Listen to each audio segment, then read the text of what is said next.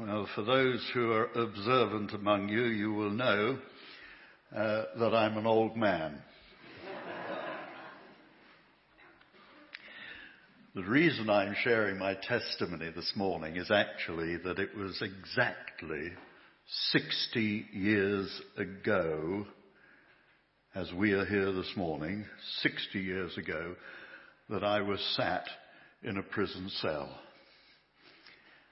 reading a Gideon Bible. And uh, on the 10th of September 1959, I got down on my knees and prayed to God that He would take my life and change it. In fact, I gave him 10 days, which seemed to be reasonable at the time. uh, but uh, it's taken him 60 years and he's still working on it. So, there we go. I uh, grew up in an orphanage. My father died when I was just a year old, and uh, my mother uh, had only five days before his death given birth to my young sister Doreen. I was the youngest of four boys, so you can imagine it was a bit of a difficult time, especially as it was 1942 and the war was raging and there was no such thing as social services in those days. And she had to just make her way through life. And uh, that meant giving up two of her children. And I was the noisiest. So I, I was put into an orphanage. And there I stayed until I was 15. By this time in my life, I had become an inveterate thief. I broke into my first house when I was just eight years old. And throughout my school years, I was constantly up and down in front of the juvenile magistrate.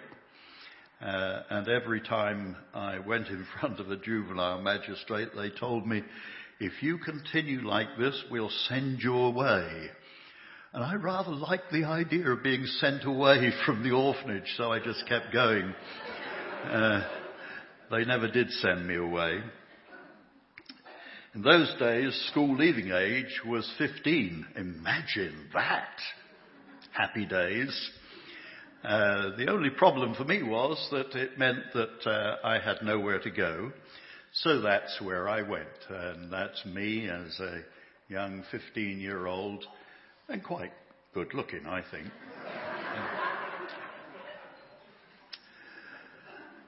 Uh, those of you who are old enough to remember James Dean will recognize uh, the modelling there.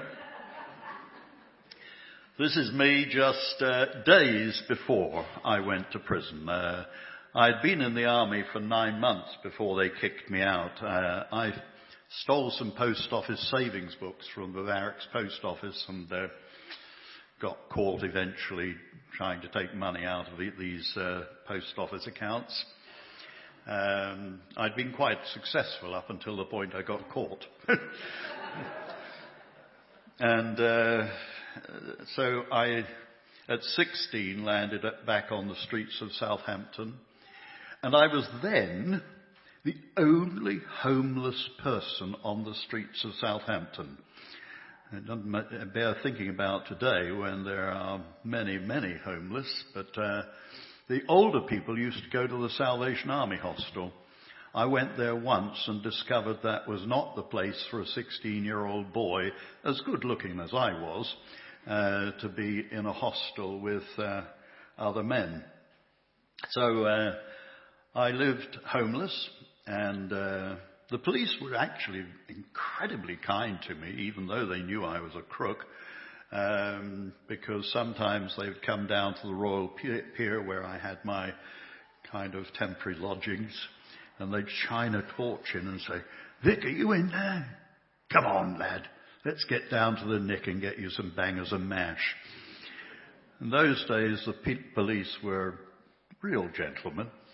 Uh, anyway, on my 18th birthday, I, um, I'd broken into some houses because we were going to actually have a party that day. And, you know, when you're 18, you can have a booze up. And uh, as it was my birthday, my gang said, it's down to you to buy the booze. So I broke into 22 houses that day. Uh, and on my last house, uh, I remember where it was. It was 48 Burgess Road. I pass it almost every day now when I go home. Uh, so I know the house extremely well. Uh, and um, while I was in there, I stole a beautiful camera. I mean, it really was a beauty. And I took it down to Hanley's in Shirley Road, which we all knew was a fence. Uh, you know, if you uh, nicking things, you want to know where to get rid of it. And Hanley's was the place to go. And uh, I went there on this particular morning and uh, I said, uh, give me a price. He said, ah, Vic, it's too good for me. He said, uh, my brother will be here this afternoon. Uh, he'll give you a price on it. So I went back in the afternoon and instead of his brother, there was my friendly policeman, uh, who knew me very well and said, come on Vic, let's get down the nick. You can clear up some of my books for me. And um, as I had no fixed address, they gave me one. And uh, I landed up in Winchester Prison on my 18th birthday, the very first day it was possible for me to be in prison. I was there. All of my teachers had ever told me was that uh, I'd spend my life in and out of jail. And uh, the evidence, frankly, was on their side. And it was while I was there, I was in a cell by myself, not allowed to mix with other prisoners. I uh, was able to have half an hour's exercise in the morning and half an hour in the afternoon, just going round and round a yard. And uh, the rest of the day was mine. In my cell, there was uh, a Gideon Bible. Now, I was not a reading kind of a person. Uh, I have dyslexia, and reading is quite difficult. But there was nothing else to do, and so I picked up this Bible, started to read it. It was in the old King James Version, what we used to call the authorized version. A lot of these and thous and cansts and wasts and uh, the first chapter was full of people doing something called a begat. And so and so begat what's his name, and he begat the other one, and the other one begat the name I couldn't pronounce, and they went on begatting and begatting and begatting for a whole chapter. And I thought, this is really exciting reading. But there was nothing else to do, so I just kept going. And uh, I became fascinated by Jesus. I mean, there were certain things about him that appealed to my rather rebellious spirit. Uh, because uh, he, he sort of took on authority in a way that I love to take on authority. Still do, you know, even at my age, I love to do it because uh, I think authority ought to be questioned. And uh, anybody who's been listening to the Brexit debates should know that that's the truth. It most certainly should be questioned. And um, he had a gang, called them disciples. But I mean, just like my gang, I mean, I, I had a gang that I went around with, and he went around with his gang. He was homeless, just like me. Said the birds of the air have their nests, and the Son of Man has no place to lay his head. And I thought, wow, this guy's really, really cool. But the thing that fascinated me most was that he always seemed to be on the side of the people who were in need. And I had a sort of inbuilt kind of love for people who were on the wrong side of the fence. I mean, I was on the wrong side of the fence, I know that, and therefore you'd expect it. But it was sort of in me that you ought to care about other people, and Jesus cared. And he said fascinating stuff. I didn't understand it all at first, he, he talked about being born again. And I thought, that would be a really good thing to do. Because, frankly, the first time I was born, it was a little bit of a mess. You know, and um, it didn't work out too well. So I thought, wouldn't it be wonderful to be born again and have an, an entirely new life? That's when I got down on my knees and I prayed to God. I said, God, if you're there, you've got 10 days to change my life. And if you ain't done it by then, you've copped it. but I found that I was crying. I thought, what the heck am I crying for? I mean, if anybody sees me, they'll think I'm a real wimp. So I rang the bell. Inside the cell door, there's a bell. And the warden came up. He says, What do you want? I said, I'd like to see a chaplain. He says, What on earth do you want to see a chaplain for?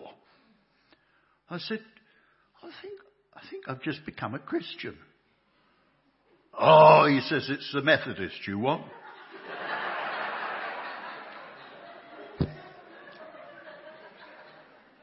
Next day, up came the Methodist minister, you know, with the clerical collar on.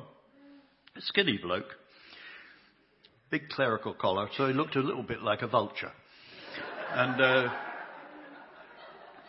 he sat on the edge of my bed and put his hands between his knees and started to rock backwards and forwards. And I thought, this is a weirdo. I told him what had happened. He says, Do you know this has never happened to me before? I said, But it hasn't happened to you, mate. It's happened to me. So he says, um, Look, I'll send you up to the Methodist recorder. I thought, they're never going to allow a musical instrument in a prison cell. But discovered it was, it was a newspaper. So I read this thing cover to cover. And it wasn't until I was in the back page reading the situations vacant column I thought, this is really, really weird. I'm sitting in prison reading the situation vacant column in the Methodist Recorder. Well, I was sentenced to spend a year in London. It was in a probation hostel. It was a real good let off. Uh, because you were allowed to go out and work during the day. You had to come back at night, but hey ho. Uh, and on a Sunday you could go out. So I went to church. Found myself in this brand new church, really, really fancy church. I mean, I stood in the doorway there, and it was just row upon row of bald heads and fancy hats because everybody wore hats. The women wore hats in those days. And uh, I thought, this is a really strange place. And then I saw a couple of women round about the fifth row turned around and looked at me. Well, I, grant that I didn't look the normal kind of person going into church, but they did give me rather a sour look. By the time the service was over, I determined I would never, ever go to church again. And on the way out, the minister was standing at the door, shaking hands with people. You know, nice to see you. Here's a sugar lump. Um, and uh, he put his hand out, and I thought, right, you beggar. Now, believe me, I had a very good, strong handshake. I used to be a boxer in those days, so you know, I was I was pretty fit and I shook him by the hand. It was the handshake of the century.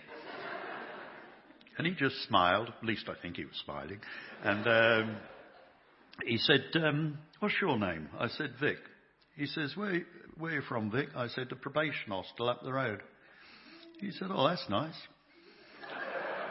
Said, It might be for you, mate, but I've got to live there. So he said, Look, would you like to come to my place for tea this afternoon? I thought, he's bent. I mean, really, the only kind of person who invites you back to their home when you're on the streets, believe me, uh, is very seriously bent. So he said, look, he said, I've got four daughters and they'd love to meet you. I said, I'll be there.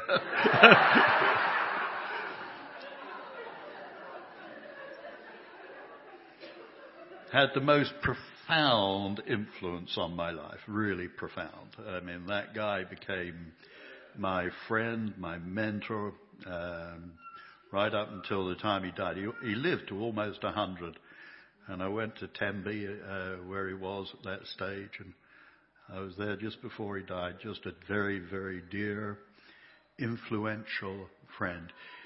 The things that he taught me were so important to my life. And um, I suppose the most important was Vic, always draw a circle wide enough to draw people in. And that's lived with me for 60 years, believe me, that if you're going to be serious about living as a Christian, and in my case, being ordained, there I am on the day of my ordination. You see, the sun, just a pierce of light came through at that point and shone upon me. And that's been happening for six, uh, for 50 years. That was 50 years ago. And um, I've lived my life seriously trying to be like Jesus. And uh, I take that very, very seriously and constantly working to bring people into a living, loving relationship with God through our Lord Jesus Christ. Let me show you some of what that means in my life, and perhaps you can begin to see something of what God wants for you. I um, sorry. Where's, where do I point this thing? Oh, there you go. First of all, God gave me an incredible lady to share my life with. This is Sue on the day we got married.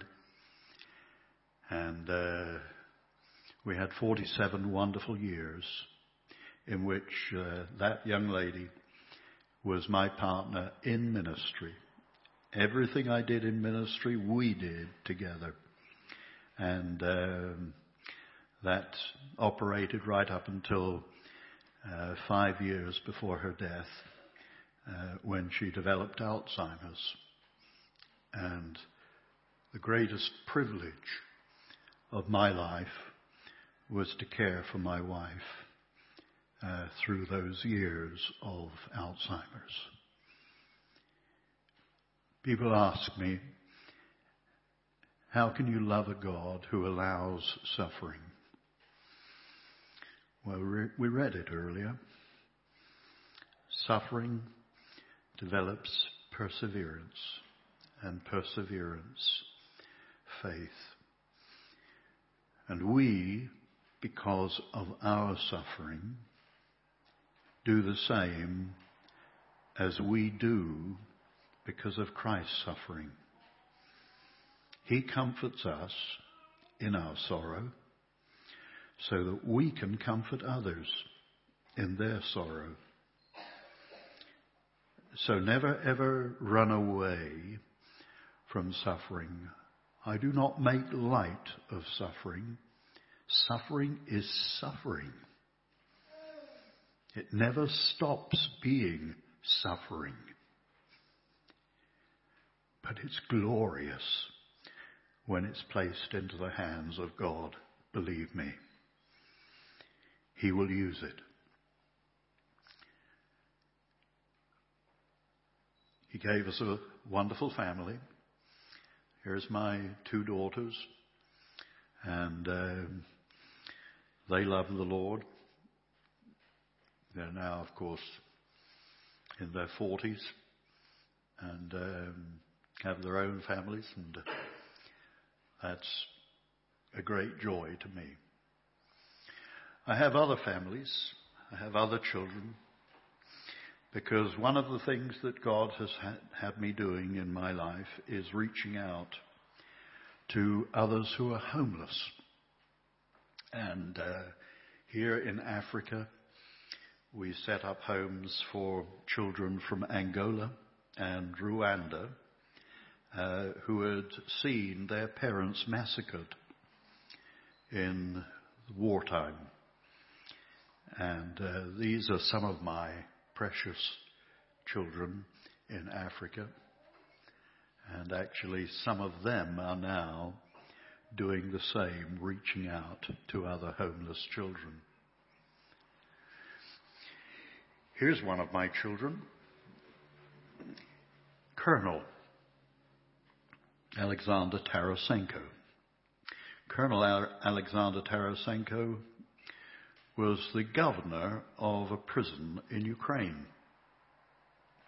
I had started working in that prison to uh, reach other prisoners for Christ, which has always been my joy. As I said, my teachers always said I'd spend my life in and out of jail. I've been in and out of jails throughout the world, in America, in Africa, throughout Europe, and uh, occasionally I meet people like this. And Alexander Tarasenko stopped me in the exercise yard one day and he said, What is it you tell these men? I said, What do you mean? He said, I had the worst man in this prison come to me last week, a guy called Sasha McHydock. The only time I've ever seen him was to put him on punishment and put him in solitary confinement. And he came to me last week and he said, Sir, you need Jesus. He said, What's all that about? I said, well, I can't really tell you that right here in the exercise yard. You know, this is quite a, a, a dangerous place for us. And he acknowledged that that was true. So um, he said, look, meet me on the way out. He said, I'll um, meet you at the officers' mess. So I met him there. And rather to my surprise, uh, he said the most private place would be in the sauna. And so we went in the sauna. Now you have to understand that in a Russian sauna, you um, don't go in with any clothes on at all. And um, when you're in there, you get whipped uh, with birch twigs. And uh, and when you've been whipped for five minutes, then you get, jump into freezing, freezing cold water and you do this several times. In the middle of all this, I'm trying to explain to him the gospel. which has to be one of the strangest times for me to present the gospel, but not on that particular day, but later, he became a Christian, and his wife became a Christian, and his three children became Christians. And he gave us permission to build a church right there in the heart of the prison.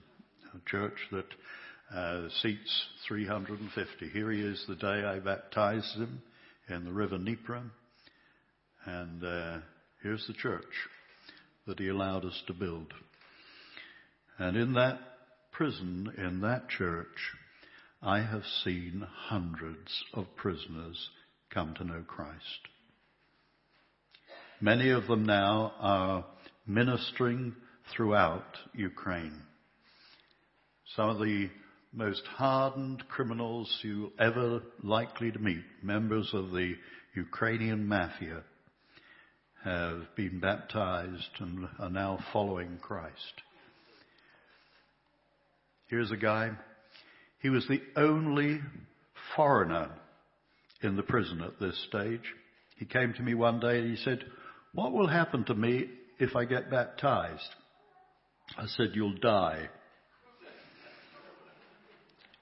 He knew what it was to be bullied, believe me. If you're the only foreigner, the only colored person in a Ukrainian prison, you're not going to survive long. You know what he said to me? He said, if they kill me, I'll get out of here. I'll go to heaven baptize me. And so I did. Here he is the day that he left prison. I gave him $2,000 and his ticket back to Vietnam. I said, now Kim, when you get home, just buy yourself a little motorbike and a box of Bibles and go around and start preaching the gospel. He said, but Vic, it's illegal to do that in Vietnam. You can't do it. I said, what are they going to do to you? They'll put me in prison. I said, great. You've already had some training. so he went back to Vietnam and he is now the bishop of uh, the Lutheran Church in Vietnam.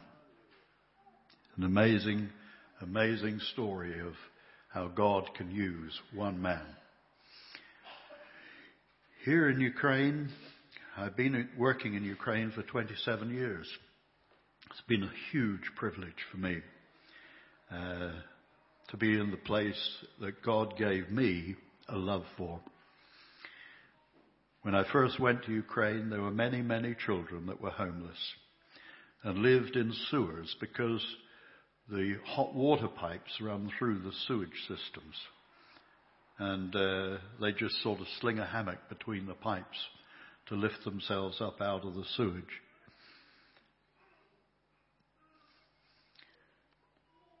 Let me introduce you to the guy on the left. His name is Alex. This is the first day I met him. You can see by his eyes that he is pretty worldly wise. He's living in the cemetery with his alcoholic mother. His mother uh, needed her alcohol every day, and so Alex would go and beg at the funerals.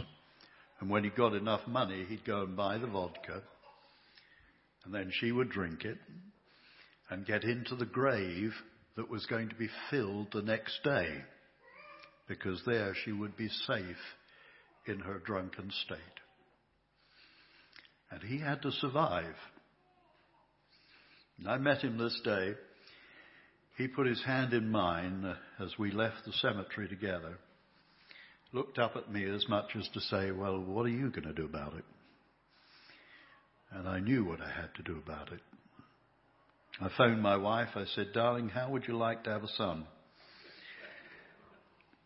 And uh, of course, she was really excited. Not.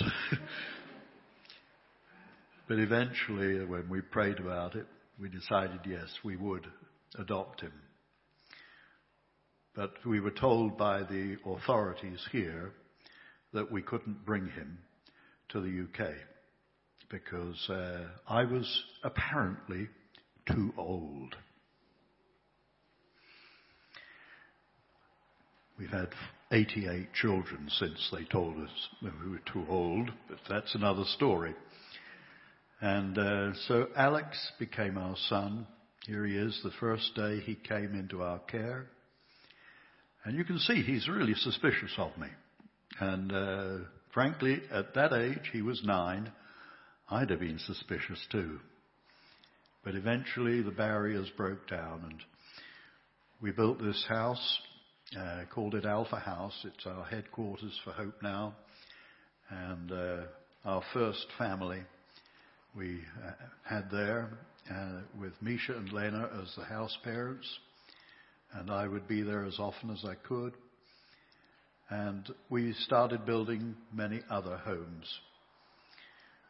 Here I am at one of the orphanages.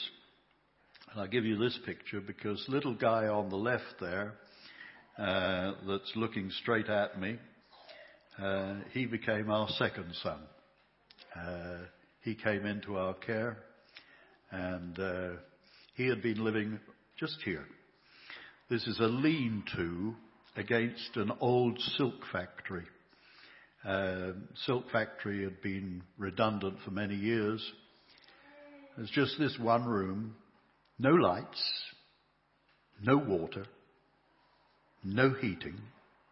When I tell you Ukraine can get 30 degrees below zero in the winter, that is not where you want to live. When he was five, his alcoholic mother and father deserted and um, left him to look after his two younger sisters at five. He took them into Cherkasy, which is about a 10 kilometer walk. And there he found where his grandmother was living in a drinking den with five men.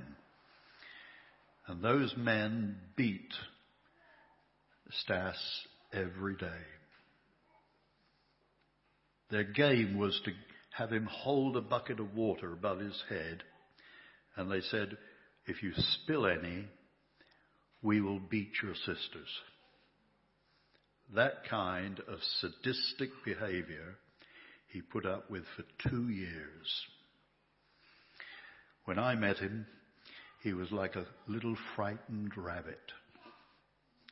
I wish you could meet him today. Here he is, the first day he came into our care with his two sisters. That's Alex over to the right there. And uh, here he is the day he was baptized. And um, that is a very precious picture to me because I had the joy of baptizing both of my sons. And both of them now serve the Lord. Both, of course, are adults now. And I wish you could meet them. Uh, Stas, in fact, was due to be here today with uh, his two sons and his dear wife, Lena.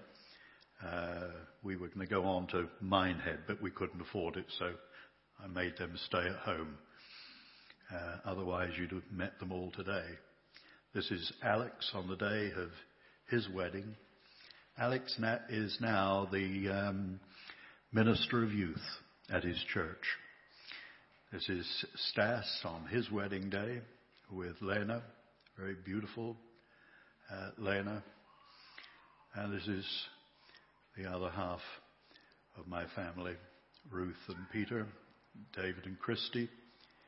Uh, David is the minister of one of the Baptist churches in Luton. And here's Alex and the kids visiting my home. You can see I'm a somewhat keen gardener.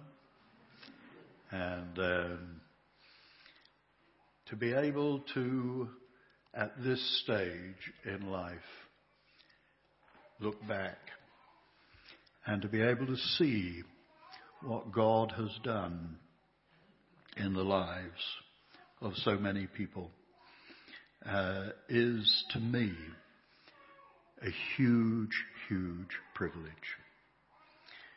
It has been my privilege throughout the years to take people like Alex, who is here with his young people at the church.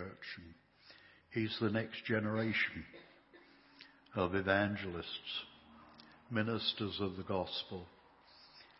I look at the lives of those who've been in prison now doing work like this, and uh, this is a conversion of an old building into a home for youngsters as they come out of prison.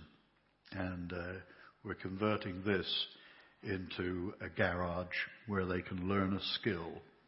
And uh, these are jobs that I'm doing now. And here, elderly people at Christmas.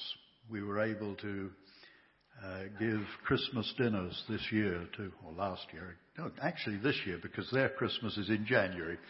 Uh, this year we gave dinners to 200 elderly people just to express the love of Christ and to see some of those elderly people in their years when many of them will not survive, but rejoicing in a newfound faith in Jesus Christ. You know, the children of Jesus come in all ages. They can be kids. I've seen many kids come to know Jesus. Many elderly come to know Jesus. They're all the children of God. And if you've never ever understood what that means, I want this morning to mean something to you. Here some words that we read earlier. Therefore, since we have been justified through faith, since we have been justified through faith, what on earth does that mean to you? It means that we who are sinners, you know, the fact that I did all that stuff when I was a boy is immaterial. Sin comes in all sizes, really. A whole lot of worse crooks than me uh, in very successful positions in the city of London. Stole millions and none of them went to prison. They're crooks. But you don't have to steal millions to be a crook. There's so many things that we do that are displeasing to God. And so many things we don't do that we know we ought to do. It's all sin. But here it says, we have been justified by faith. It means that we are made as though we are not sinners. We who know we've done things wrong, by an act of God in Jesus Christ upon the cross, He took our sin upon Himself. And even more remarkable than that, it says in Corinthians that he put his righteousness, his goodness into us. You imagine that? That everything you ever did wrong in your life or ever will do wrong in your life is there on the cross.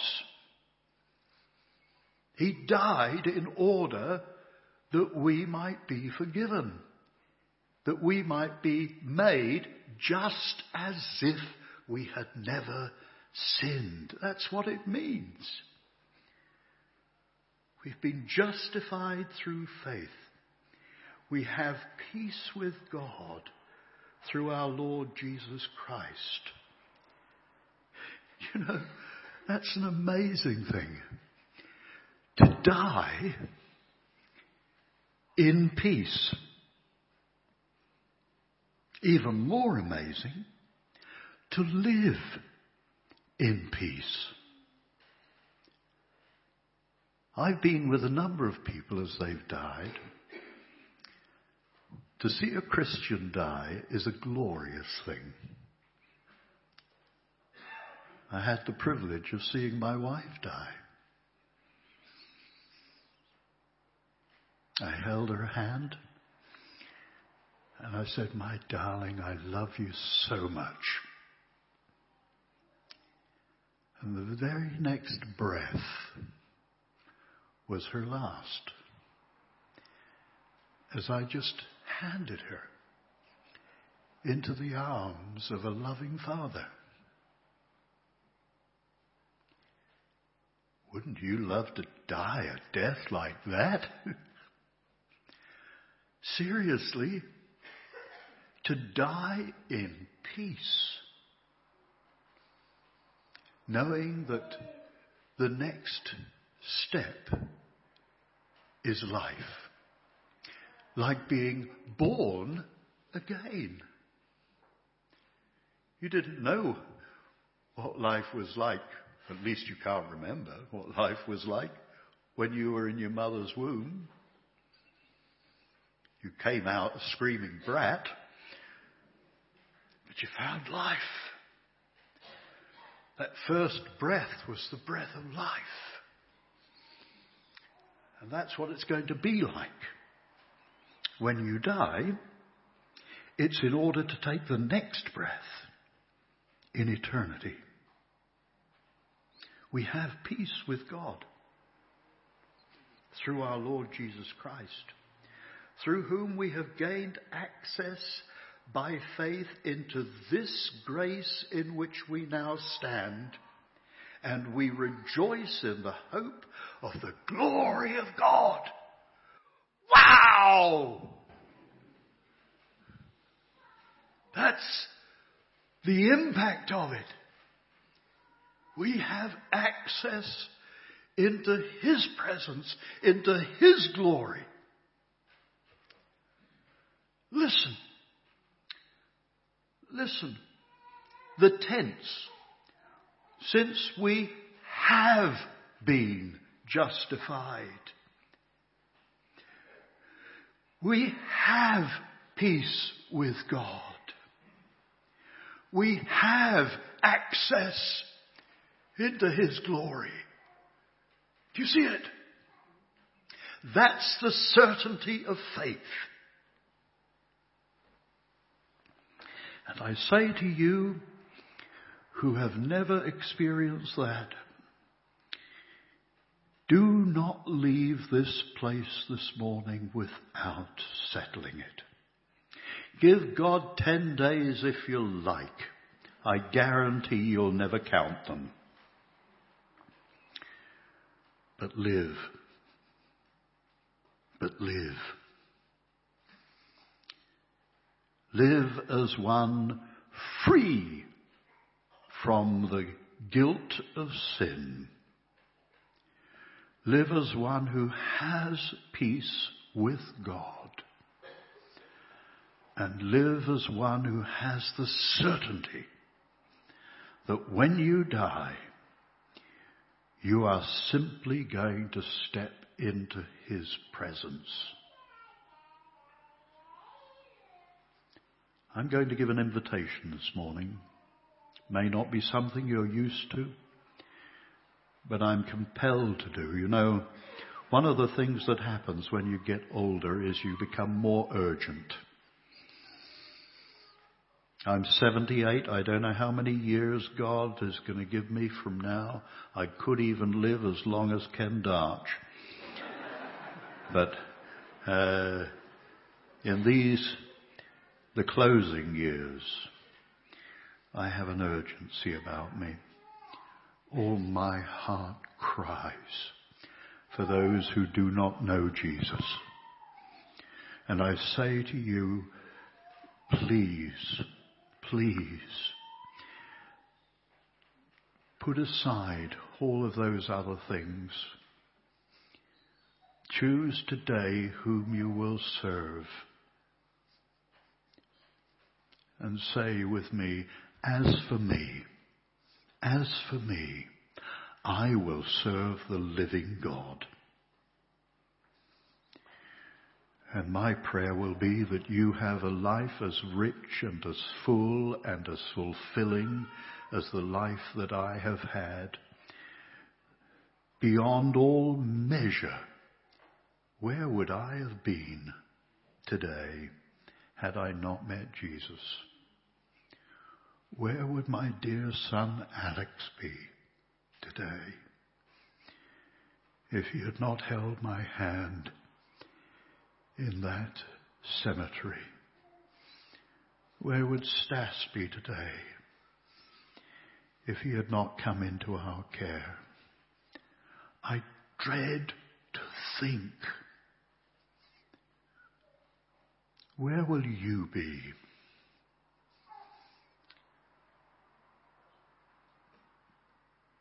Only you know that. And God. please surrender your life to Christ. Accept the offer of His love, His grace, His forgiveness, and come into the family of God. I'm going to pray a prayer, and you may want to make this your prayer. Just quietly where you are. As I pray, if you can pray this prayer with me, just pray it along.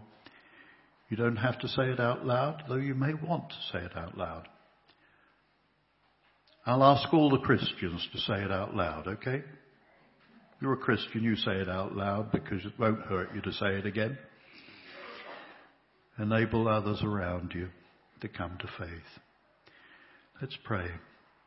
Dear Heavenly Father, I know I've done lots of things wrong. And I'm really, really sorry. Please forgive me. Please give me the gift of faith. Please give me the gift of life. Fill me with your Holy Spirit so that I can begin to live for you.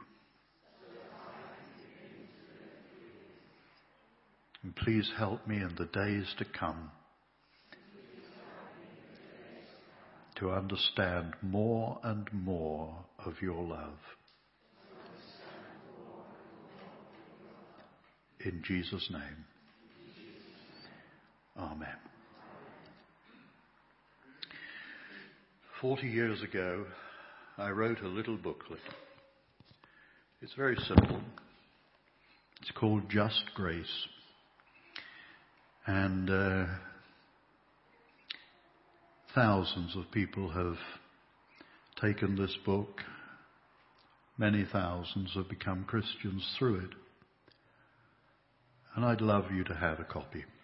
If you prayed that prayer today, will you simply do this? Will you come to me uh, after the service and just give me your name and, if you will, your address, but though your address is not essential, it's just that I may like to send you a little uh, follow-up booklet as well. And um, just give me your address if you would like that. But certainly give me your name so that I can pray for you in the coming days. Will you do that? And um, if you would like prayer, if you'd like somebody to just spend time with you and pray with you, can I ask, uh, is that room back there a prayer room? Prayer ministry team who can be in front. Okay, let's have the prayer ministry team to the front then. Uh, after the hymn, are we closing with a hymn? And can it be? What a great hymn to finish with. Okay. So if uh, the prayer team will come to the front, and if you would like just to come and see me, write down your name and, if you will, your address on a, any scrap of paper, and just let me know that you have decided today to follow Jesus. Okay? Thank you for giving me the enormous privilege of sharing my life with you. Thank you.